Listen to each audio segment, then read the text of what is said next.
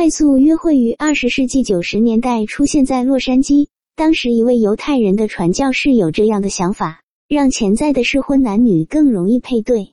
设置很简单，你需要一个大房间、桌子和椅子，以及一群男人和女人。每个女人坐在一张桌子前，然后每个男人坐在一张桌子前进行四分钟的谈话。当男人的时间到了，他站起来移到下一张桌子。在晚上结束时，男女双方都要提交他们对每个伙伴的结论。如果他们想再次见面，就说同意；如果他们不想，就说不同意。然后，符合条件的、互相对上眼的适婚男女会被安排与对方联系。在这个过程中，女性的选择性要比男性多得多。这对进化心理学领域的人来说并不奇怪。事实上，关于快速约会的研究表明，就第二次的单独约会而言，男性比女性更有可能说同意。女性似乎要挑剔得多。